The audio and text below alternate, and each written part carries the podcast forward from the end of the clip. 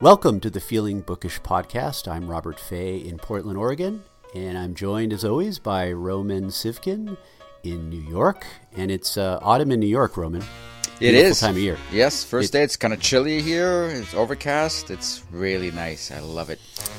Makes, makes me think of that Billie Holiday song, uh, "Autumn in New York." Some kind of romantic, romantic idea of New York City in the fall. Well, um, today on the episode, we're going to talk about uh, the German writer uh, Wolfgang Hilbig. And Wolfgang Hilbig um, is a writer who is starting to be rediscovered in his native country. He was a uh, he was born in 1941 uh, during the war, and grew up uh, in East Germany, in communist East Germany. Um, he uh, later in his life was able to move across the border in 1985 uh, with a visa to West Berlin. So he did have some experience of uh, living in the West, but his um, you know most of his adult life was shaped by living under communism. And there's been a, a slew of, of new translations uh, coming into English, and that's partly because he's becoming, as I mentioned, rediscovered uh, in Germany itself. And there's a, a, you know, he died in 2007. He was born in 1941, as I mentioned during the war. Um, and he's starting to really, really come on the scene here in Germany and, and across the world with a, a series of great translations. So um, today we're looking at um, one of the newest translations that's come out, uh, and they're really beautiful small editions from Two Lines Press, a small publisher in San Francisco. Um, and the name of this is The Females, and so it's a very small book, a novella. Um, to frame it, maybe it's you think about it in terms of almost um, Dostoevsky's Underground Man. Um, the, there's really not much of a plot in this novel. Um, we're centered directly in the consciousness of a, of a, as I said, a kind of underground man, um, and he is a, a factory worker, um, and we are plunged straight into his conflicts around uh, love, uh, gender, uh, the state, particularly living under a totalitarian state, and so, you know, Roman uh, you know the the things that really jump out at me with the females is um, again as I think I almost wonder if is this a novel about the inability to be loved both by uh, one's mother, one's home, and also by the state because I think the the backdrop to a lot of this is that growing up in a communist country and you have some insight into that.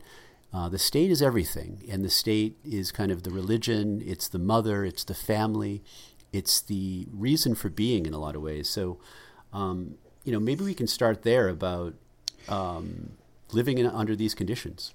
Yeah. Well, let me just back up a little bit because I want to really commend Two Lines Press uh, for doing this because really a writer of such stature as Wolfgang Hilbig. You would think he would be published by the you know one of the big publishers, uh, Nick Knopf or something like that, um, and it used to be the case, right? Uh, these wonderful writers um, from abroad were published by these big presses, uh, and this guy really deserves. It's not that deserves to be published by. I mean, I'm, I'm so happy for Two Lines Press, but it's just kind of surprising that it's a small publisher, and I really got to give props to Veronica Scott Esposito for doing this. Um, I, I'm just uh, flabbergasted. It's not. It hasn't been snatched up by a big publisher. I'm just. I, it doesn't compute in my head at all. Truly, I, but I would also point out, though, Roman, that um, there is some precedence for this kind of movement of, of European literature or, or avant garde literature coming in first with a smaller publisher. I think of New Directions. Mm, mm-hmm. and, and New Directions um, would handle people like uh, Celine from France and, um, you know, some of the kind of existentialist writers and, and, uh, and, and they weren't huge. They, they built a reputation uh, in the second half of the 20th century, but you know they started out, I, I think, somewhat avant-garde. It's just, it's just, it still kind of boggles my mind. I, I, I get what you're saying. It's just, I mean, this guy is not, you know, he's not writing in some weird, obscure, experimental style. I mean, Yes. it is very poetic and very dense and very kind of, in its own way, um, shrouded in its own symbolism.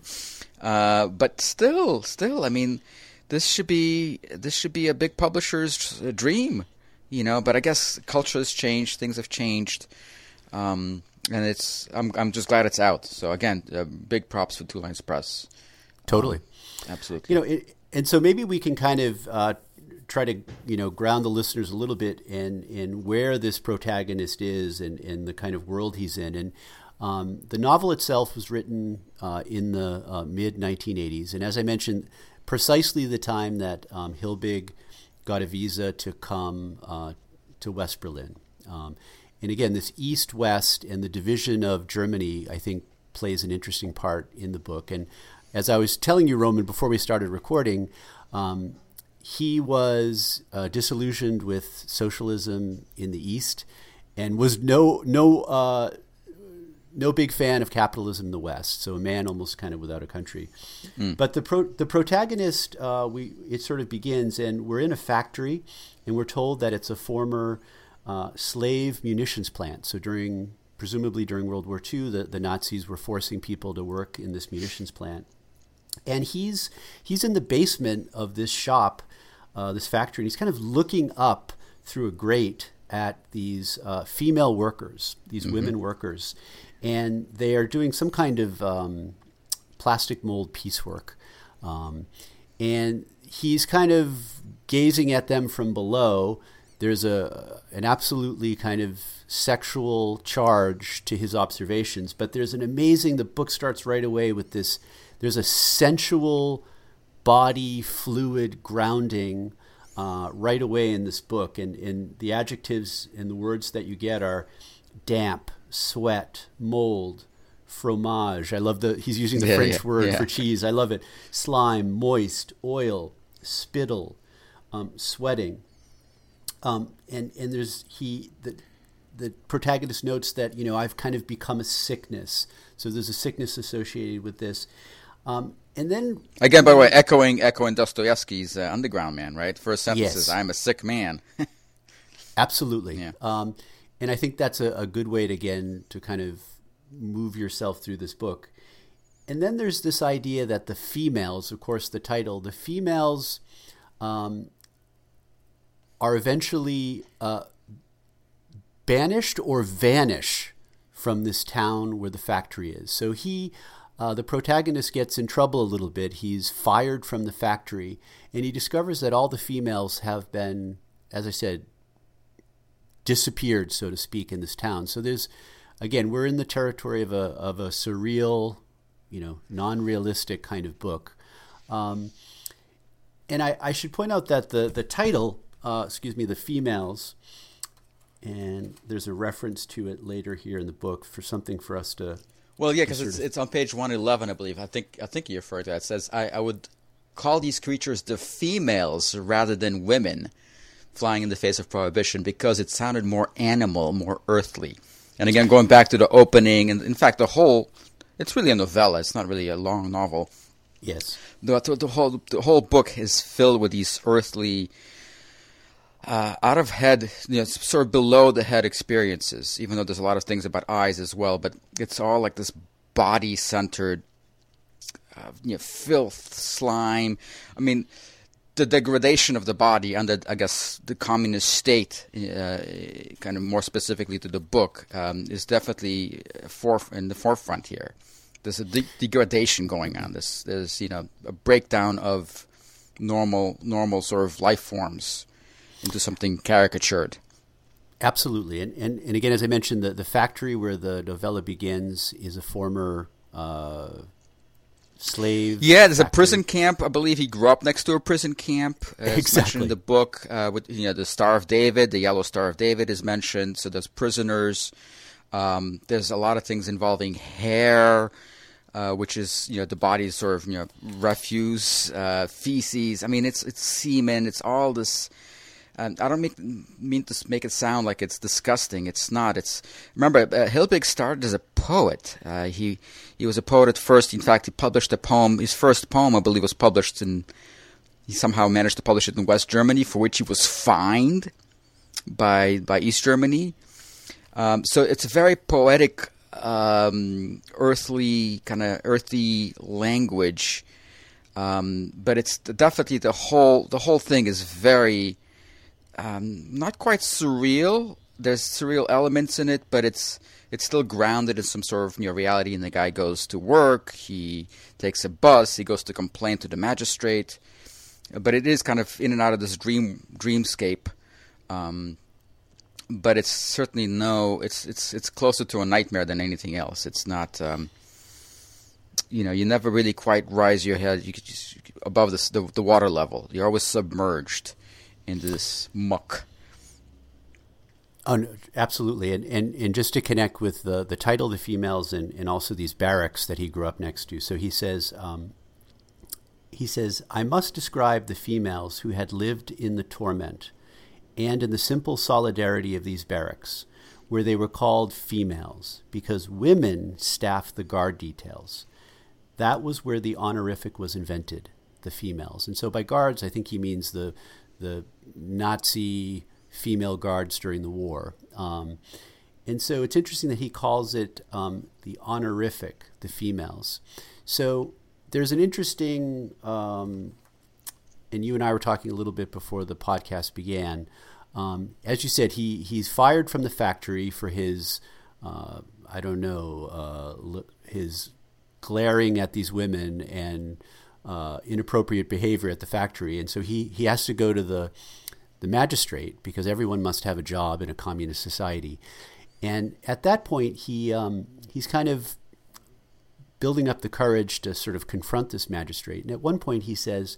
You know, um, I'd actually like permission to to wear a dress, and he says, "I, you know, instantly says, I can't believe I actually said it, but there it is. I went out and said it."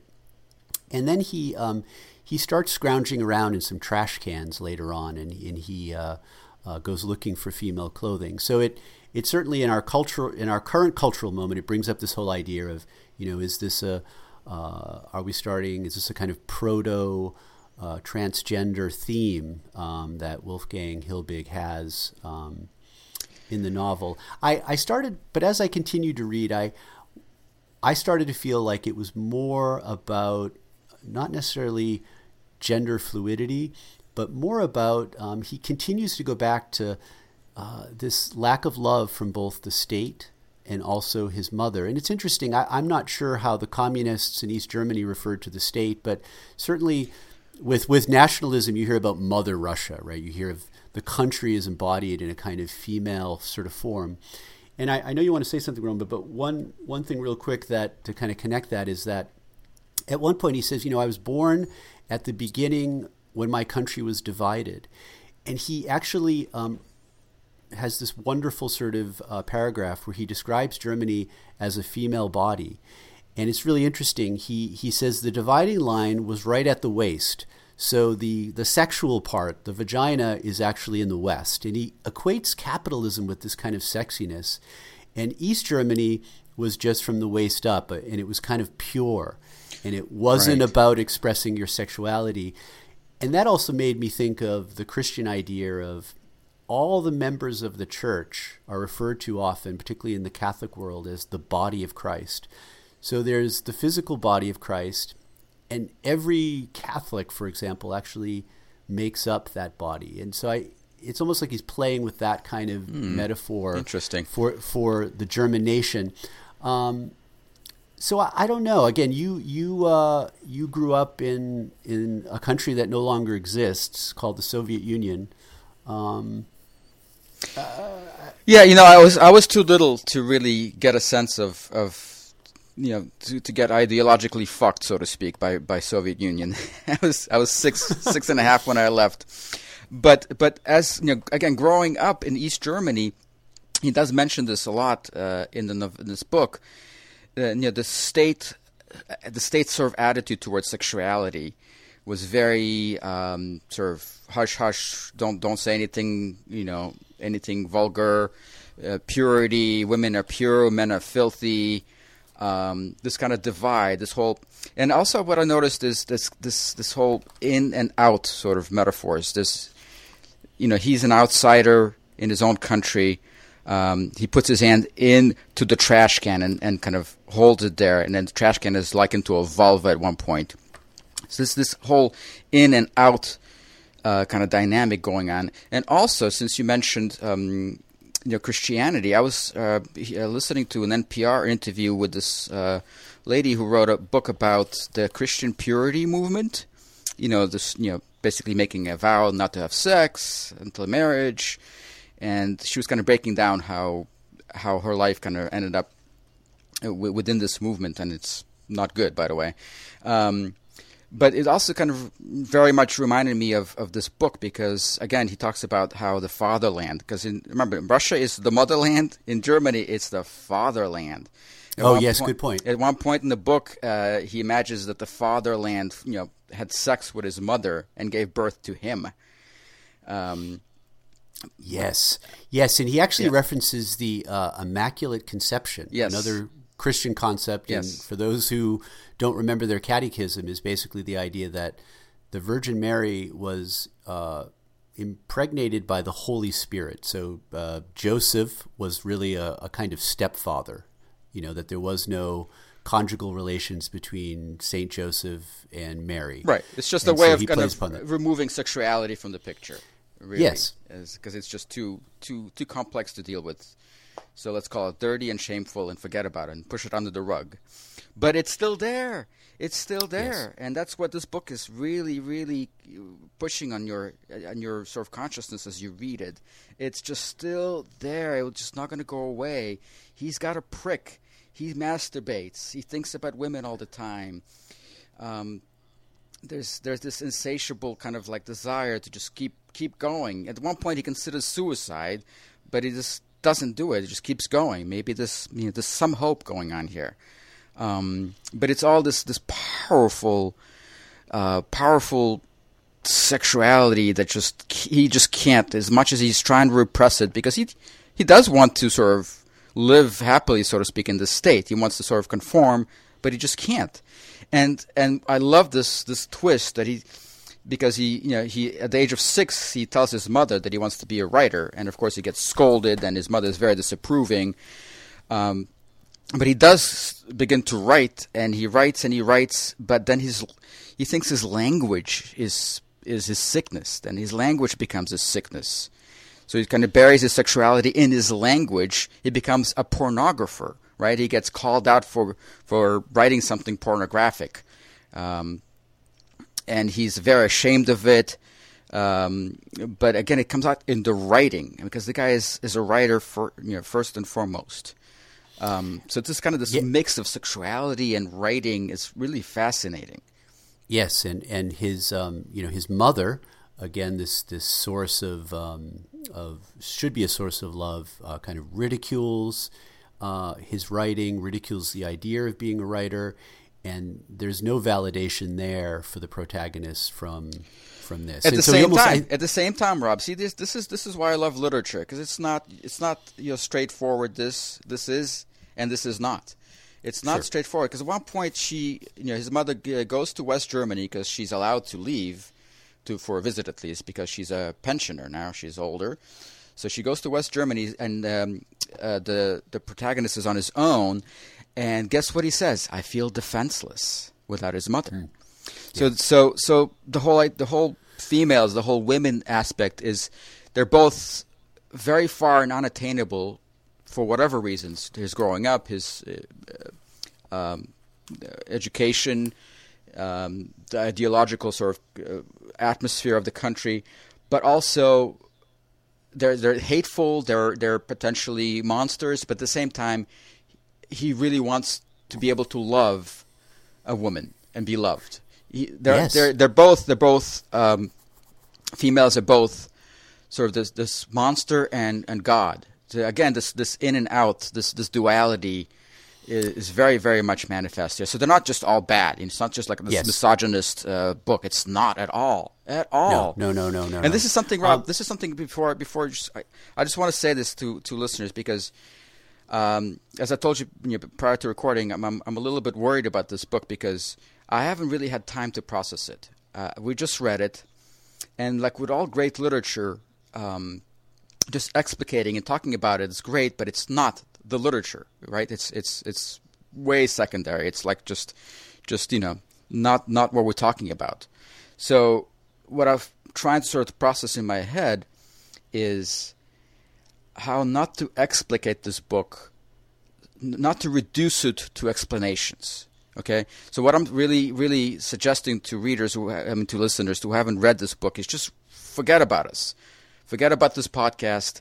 Just know that we are really highly recommending this read because as you read it, things will become apparent to you. Maybe not in very explicit terms, but like right now, I'm feeling it right now, but I can't, I just can't explain it.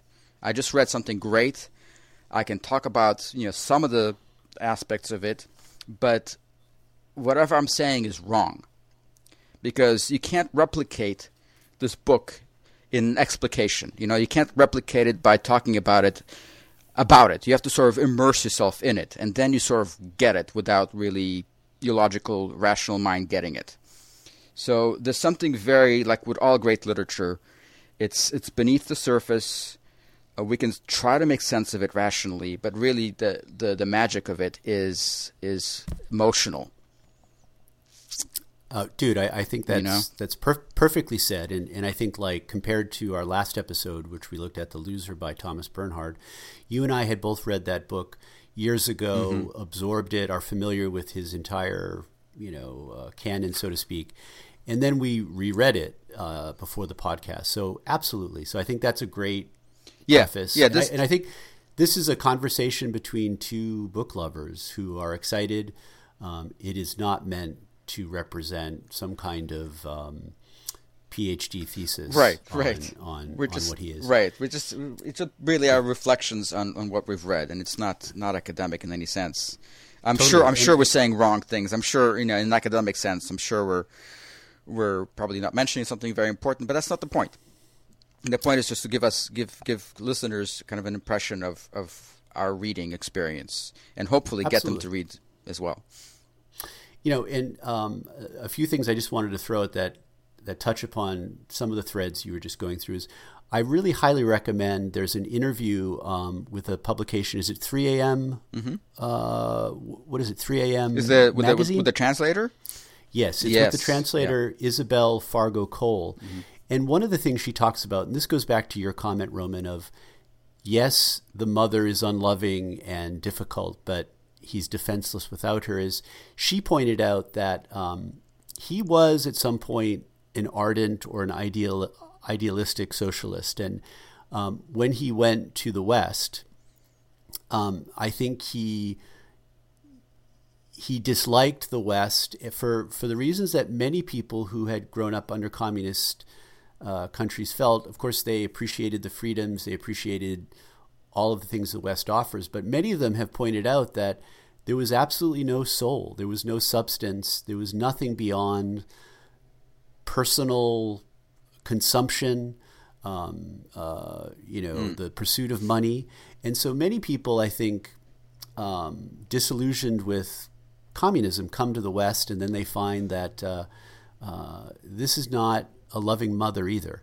And so I think that's worth pointing out. And then I want to just go quickly back to this this idea again of of the body, the partition of Germany, um, sexuality, all of these things, and just read a, a quick passage here. He said, um, I suddenly imagined the country's partition first being performed through the waist of the females, so delicately that they'd never even notice. The females' lower bodies, their perfumed refinement, or so I gathered from the polemical straw stew my brain was fed, belonged on the other side of the wall, in the reactionary camp, the West, where they'd be stuffed with money. And then later uh, he says, To my alarm, I realized that my prick, which had been provoking me for some time, aimed over this wall. Mm-hmm. That is, at the female's lower bodies. But my head still wished to remain here. So uh, you know, and I, I've traveled a bit uh, in Europe, and I spent some time in, in the Czech Republic right after the wall fell, and there was this weird duality of you could see that there was a vacu- vacuousness with a lot of capitalist systems. Mm-hmm. You know, there, there was no soul and there was no heart. Where, on a certain level, there were some principles of workers unite, common property, there was an idealism there initially. Of course, it was corrupted by a dictatorship as a dictatorship. Um, but there's something there, and in this, you know, this book really brings us back to a Germany that is still reeling from the devastation of World War II, and then a double curse of of dealing with this separation, this division, and then of course the curse of another fascist system uh, in the East. And you know, Roman, it makes me think also that he describes growing up, you know, next to a factory, a slave factory, and playing in it. And I know you've spoken about um, your father was born was a young boy uh, uh, in Russia uh, around World War II, and so he grew up in a similar That's destroyed right. world. That's right. In fact, he, my my dad used to tell us stories of um, uh, these old uh, um, German prisoners of war who were made to work for the Russians, for the Soviets, right after the war, and they would work in these very uh, Hilbigian uh, basements. Uh, my father used to kind of like he was always told, "Don't go to the basement. The Germans are there," you know. Uh, so yeah, he would tell these weird stories of these Germans who I guess never went back home for some reason, uh, who would just do menial labor and uh, were despised by the Russians and treated as basically very you know low low case low caste kind of people. Uh, but it's just kind of it it really it's funny you mentioned it because I didn't even think about it. But you're right. It's a, and again they were working in the basements. They were working in these dank. Uh, very, very, very much what we just read about, you know, this kind of basement existence. Um, so, so yeah, that's that's very interesting. You brought that up. Yes, and I, and I actually, um, when I was living in New Hampshire, I had a neighbor who was uh, he was from Germany, and he um, probably the same uh, time frame of Hilbig, and he was a young boy in Germany. Uh, he remembers the U.S. soldiers occupying some of the towns, and it's interesting. He he remembers a feeling though of it being all quite fun. As a kid, hmm. you don't have all the context, and there right. were, you know, all these uh, all this rubble, and you could have forts, and you could run around. Um, and you know there were soldiers who were had rifles, and it was quite interesting. Um, so there's that perspective. But you know, one thing that uh, I don't want to keep harping on communism, but one thing that I did find surprising was, as we said, he he talks about you know you you almost the asexuality mm-hmm. uh, of of the East, and he says you know again, the, the, the West is sort of the sexuality. And he said that's why all the women wanted to go to West Germany, to, to West Berlin, because, you know, that's where the excitement and the sexuality was. And he kind of says, you know, I was supposed to love Karl Marx and I was supposed to love Lenin. And, and kind of, um, if I had any desire, it would only be because the state had given it to me. You know, that was the only way I was allowed to have desire. But it is interesting because I, I, I, have read that, uh, I've also heard that in, in East, Eastern Europe, that uh, sexual mores under communist countries compared to, say, what they'd been under a Catholic kind of thing, say in Poland, were actually quite liberal. That uh, abortion was readily available, divorce was readily available, um, that, uh, you know, um, sexuality wasn't really taboo in a sense. So, so it is interesting to hear of a almost a kind of puritanical uh, wing of, of communism. Maybe this was just in the early days, in the 50s, and things like that. Mm, I, I, don't know. Well, remember that comedian Yakov Smirnoff? Yeah, of course. Uh, of course. right? Well, one of his big, you know, most favorite jokes were was um, in yeah in in in Russia, women are like buses. That's it. That's the end of the joke. Now, of course, now we think, oh, Russian women are beautiful, blah blah blah. But in communism, under communism, maybe the the the drab dress or something like that. And and and here's here's a great passage from Hilbig from uh, the females on page 54. Perhaps amputation is the wrong word, and I should speak of castration. Castration that mutilate, mutilated my interior world. I wasn't operated on, it was all left attached to me, but the cells that steered it were dimmed. My cells, certain cells of mine, were sterilized and castrated. It was a castration of the brain, and fair femininity was the forceps they used. So it's this kind of really wonderful imagery here of castration of the brain, where where any kind of hint of uh, sexiness, of curvature, of feminine guiles um, is removed, is sterilized, women wear drab clothes. You can only see the their lower torsos where he works from in the basement. They're they're not fully human, and in fact, they disappear from the town. But do they really disappear from the town? Well, not really. From, from my reading, they disappear from his vision, from the protagonist's vision. He can't see them. Yeah. Eventually, he just can't literally see them. They, he's blind to the femininity around him. The state has done its job. It's castrated his brain. Yes. You know. Yes. And and I, I still, as I said, in, in you know, you put it perfectly that we're reacting in the moment to this book. We're still kind of raw. I still can't quite figure out whether um, this desire for castration, or maybe not a desire, but this reality of castration, um, him, you know, wanting to publicly wear dresses, is this? Um, I'm trying to relate this to the repression, and so is this is the protagonist essentially saying that my my gender is not correct? Is he trying to identify with the females, or is he simply saying that um, there has been so much sexual repression that um, I cannot have any desire toward women. It's too dangerous. It's too provocative. And and certainly I'm I'm you know uh, uh, clear enough that a desire to wear female clothing is not uh, you cannot equate that with somebody who feels that they um, are in the wrong body that have the wrong gender. These are you know these are very different things. But um, it's hard also to to read this book within our current cultural moment where mm. um, people who feel they were born in the wrong gender are saying, you know, this is just how I feel. This is the reality, and uh, I'm going to be who I am.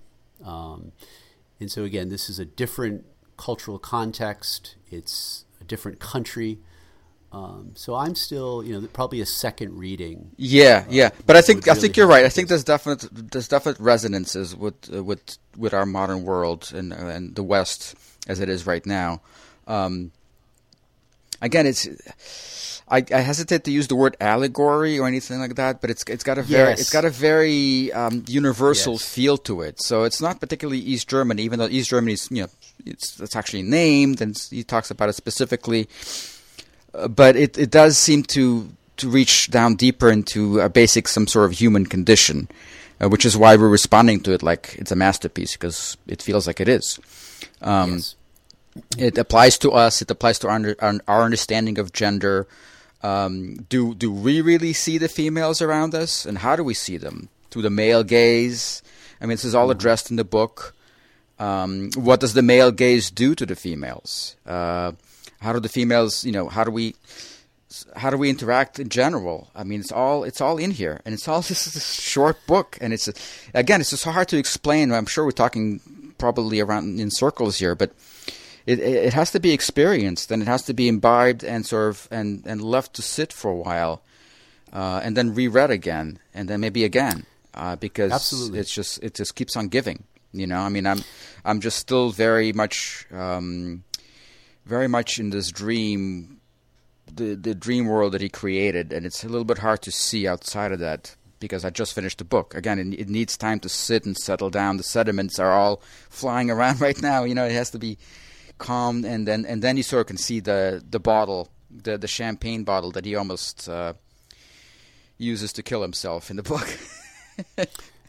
yes, um, and so I, I want to key on what you said that what makes this a great book and what makes it uh, worthy and what makes it the fact that it it will likely last is that it's it's really about a universal human condition and I want to read a paragraph that really gets to um, at one point he's in this dream state he's in his apartment he's kind of spinning through all this and he starts talking about um, kind of a almost a social anxiety or this feeling of separateness and, it, and it's a feeling that certainly many writers and many readers can identify with this idea of maybe being somewhat self-conscious or self-aware and feeling separate from mm. uh, the group, so to speak. And he says, um, I saw myself in yet a different way. Yet again, it seemed possible that I could be one of them. You know, presumably the the, the, the well-adjusted right, people. the normals. That that I could deceive them that they could overlook my true condition. Yes, even overlook my boundless tension as I went into their midst, hoping to seem at least outwardly calm, that they wouldn't sense how utterly ensnared I was by my anxious desire for people to like me, that I was completely dominated by this one craving to be loved, and at the same time extremely concerned not to reveal that craving to them.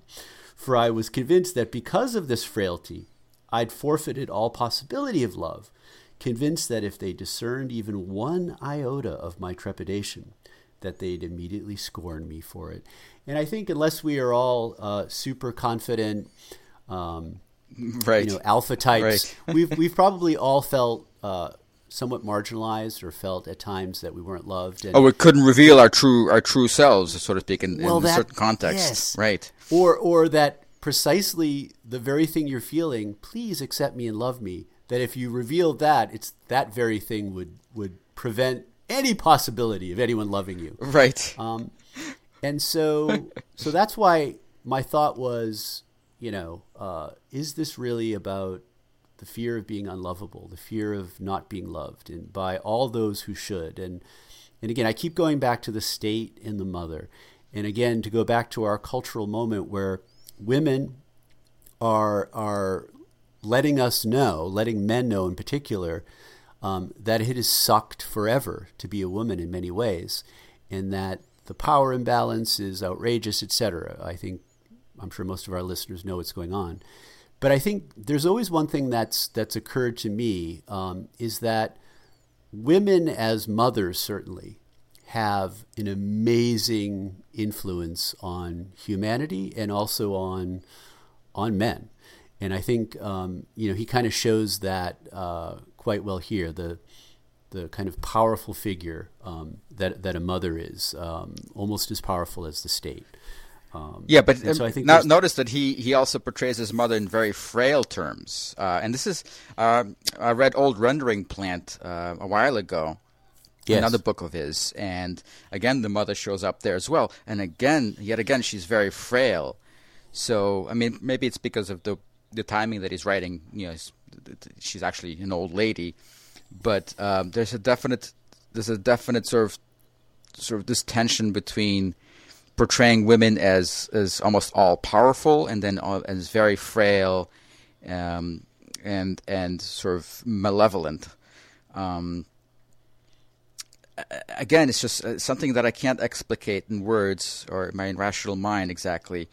But there's this this tension between you know, pulling and pushing uh, with the whole female angle, you know, both as a as giving birth, you know, pushing, and then yes. they pull you pull you sort of in, in various directions as you grow up.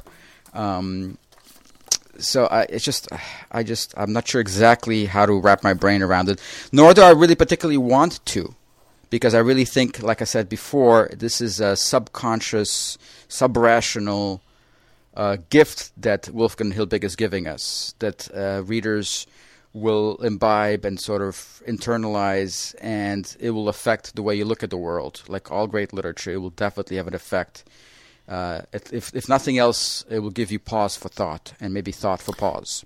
Yeah, no, you're, you're so right, man, and and we are we are doing a kind of uh, uh, violence to it, but but it's fun. It's fun to talk. Well, yeah. well, we have to we have to sift through it because because you know it's it's a bunch of pages, and then you start sifting through them and to see how it connects to your life and to your understanding of the world.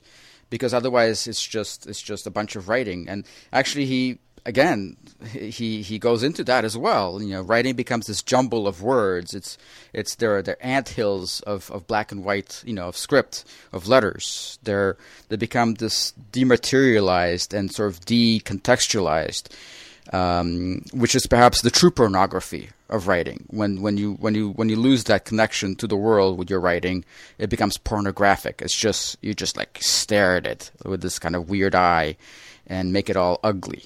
Um, yeah, you know, um, you nailed it when you said that great art and great writing starts to hit us below the rational mind and, and things are going on. And you, you referenced that scene where there's the, um, the champagne bottle mm-hmm. and um, there's a, you know, he starts to contemplate suicide. And um, you know, I'm sure many people have made this connection very casually and it's very obvious to them, but really made me understand that, of course, the, the champagne bottle and champagne, it's a, you know, iconic element of any celebration, any party. And I, I really understood that, of, of course, champagne was chosen as, you know, the alcoholic beverage for a kind of festival because there is this underlying sexuality to popping a cork. There's a kind of and and the champagne kind of spurting out that this is almost getting at what is under the undertone of many parties and festivals sexuality men and women wanting to be with each other men and women men and men wanting to be together women and women so there's a that speaks to people, and we don't even need to to rationalize. We but don't even need but to talk but about here's here's the Hilbigian touch. What is the Yeah. first of all the champagne bottle comes uh, from a trash can, so it's filthy already, right? Second of all, he uncorks it; it's half full. He uncorks it, he smells it, he pours it all, all over himself because it's actually gasoline. It's not Yes. champagne at all. Yes. It's got the, the, the so the trappings of this high high level, highbrow kind of, you know, drink that's, you know, sexiness, it denotes sexiness, wealth, maybe maybe the west as opposed to the east, East Germany. Um, but yet it's filled with gasoline and it's filthy and he almost kills himself with it. You know, so Not sure what tells us. It tells us again. I, I don't want to explicate it because I think it will kill it by explicating. But it's it's just such a wonderful image. Um, and and and I love the trash cans. I mean, this the trash cans are central to this novel. They, they, they, he starts with some trash cans. They're, they're in the middle. They're at the end. He always just he, he surrounds himself with trash cans. At one point, he just sits right in the middle of a bunch of trash cans, and like like we just said, he almost lights himself on fire with this champagne bottle, the gasoline inside it. Um, and he puts his hand. I, I love this. This is my favorite. I, I'm not not sure if favorite is the right word, but it's the most outstanding image that I'm taking out of this book is this his hand, this hand of this desperate man, uh, reaching into the trash and keeping it there in this oozy, disgusting garbage that's filled with a lot of times with human hair. It's got a little human hair fetish going on, or something like that, or at least sub theme of you know from again from the Holocaust, you know the prisoner's hair being shaved off and being basically stored in one area. So there's just this tons of hair, but he just reaches into the trash can and just feels the hair and all this filth in there, and uh, that gives him some sort of comfort, some sort of grounding. I'm not sure what to call it, but it's really an outstanding imagery that he just develops throughout the book. Um, that just is probably going to stay with me for a long time. You know. And and to go back to uh, PhD theses, I think that um, there must be one that's going to be written on the theme of trash cans in uh, uh, literature written by people living in communist countries. Because the first the first thing I thought of was I thought of uh, a book dear to your heart, uh, the Doom. City I was thinking about that the- too. That's funny. I was just totally the, thinking about that. By the yes, by the, the garbage. He's, he's a garbage collector. The guy, Exactly. Yes. So, so I don't know what it was about garbage and trash in a communist country. Maybe it's just the perfect metaphor for a totalitarian system. I, I don't know. Right. But No, absolutely. By the way, we are just talking about the the Strugatsky brothers, uh, the Russian, the Soviet writers. Uh, it's their last novel called The Doomed City. At least the last novel, you know, that they wrote, and was, of course, published very, you know, very, very late. I believe in the '90s. Um, and it it sort of in a very phantasmagorical way, uh, science fiction kind of way, it recapitulates the entire history of the Soviet Union and uh, I highly recommend that book. By the way, the, the Doomed City by the Strugatsky brothers. It's just it's just amazing. A recent translation in English is, is quite good. Um, but again, residents, yeah, you're right. The garbage, uh, uh, in fact, the, the Doomed City is strewn with garbage. It's it's everywhere. It's inescapable. Um, and I tell you, uh, that's that's my one of my sort of images from what I do remember from Soviet Russia is is grayness, a lot of this you know drab gray, you know, communist kind of architecture and trash. There was trash everywhere. It, the streets were dirty. Um, it, it's just something that I definitely distinctly remember. So, so yeah, Hilbig is right on the money here. And can I just point out his name, Rob? What what a name, Wolfgang Hilbig. I mean, obviously Wolfgang is a common German name, but but for him, it's just so appropriate. He's he's kind of a lone wolf, and he's gangbusters, uh, gangbusters, and he's big. He's a hill. He's a big hill. He's a big mountain to climb. Uh, you know, from a literary perspective, um, and I believe he was kind of a, a large man himself physically. Um, but it's just I'm so glad I discovered this writer. So happy for uh, Two Lines Press for getting getting this stuff out there, and I really, really highly recommend uh, everybody read this book. I just I, I can't I can't quite say enough about it. Um, I'll think I'll be t- thinking about it for years to come for sure. Cheers, yeah, and I and I think just to point out, I mean, if you there's there's because these translations in English are so new and just rolling in, there's not a ton of writing and thinking about him online. You can Google him, and, and it's there's not a ton. So the great part is anyone listening here who you know tweets or blogs who's listening. I mean, just jump right in and, and co- yeah, yeah, contribute to yeah. the contribute to the conversation. So this this is sort of a writer to be explored, and that's that's always really exciting. And from um, what I understand, I have a bunch of his other books. I mean, I did read um, Old Rendering Plant and um, I believe The Righteous Ones is what's something, The Righteous something. Um, and I have uh, I, his novel I as well. So some of his novels are much more plot driven. There's much more plot to it. This one is not one of those. This one is very, you know, dreamy kind of. Again, I, I, don't want to use the word surreal, but it's it's it's definitely not plot driven. Um, and I'm really looking forward to to I because I is um, sounds to me like very uh, Phil Philip K. Dickian kind of uh, exercise in. Uh, I'm specifically thinking of the Scanner Darkly, in which in, in Philip K. Dick's novel, in which basically uh, a drug-addled guy is is informing on himself. Eventually, he's basically you know split personality, kind of schizophrenic, schizophrenic kind of um, existence um, and I, I think, has a very similar feel to it from the description that I've read, where you know this uh, the German secret police is spying on on the protagonist, but then he's spying on himself. Type of deal. I don't want to I don't want to get into it because I haven't read the book, but um, uh, very similar themes, I'm sure, but much more plot driven. So I'm really excited to explore some of his other books as well. I think he's not a one dimensional writer. It's not going to be you're not going to read the same book over and over again,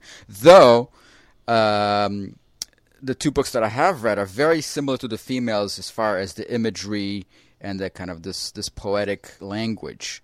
Um, so he does have that in common, I think, with all the books. Uh, but I'm I'm looking forward to reading I as well. Nice. Well, um, I think we're pretty much out of time, so we're going to wrap it up. And uh, it's been fun. And so, just a reminder that you can follow Roman on Twitter at ZenJew. And you can also follow me on Twitter at RobertFay1. And here's also my shameless plug of the week.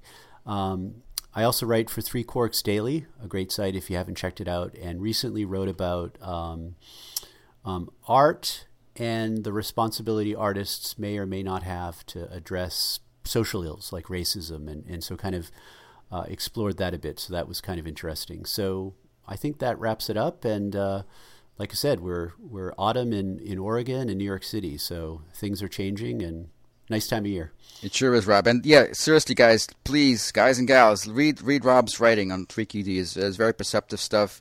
Um, I really enjoyed our article, Rob. By the way, very very good. Thanks, man. Um, Appreciate it. It's it's it, you know in a way it's kind of funny that it should have been written. It shouldn't have been written at all. It's it's it's it's common sense in the way, but people forget. Yes. People just forget. Yes. You know. Yes. The freedom well, of the artist. Um, exactly, and I, I, think that's what that's all my point was yeah. that. But it had to be made not to because people. You're right. People yeah. are are losing their their shit right now for some reason. Right, you know? and it, it is. It, you acknowledge that the social ills we have, whether it's it's racism or sexism, are are are endless. But but the artist is not uh, a politician or a community activi- activist or a, a, parent or a teacher. He's got to be free. Yeah. And he's got to follow his muse. So yeah. maybe we'll end it there. Um, so man, it's been fun. We'll we'll do it again, and I'll talk to you soon. Okay, Roberto. Take care. Okay, man. Bye. Bye bye.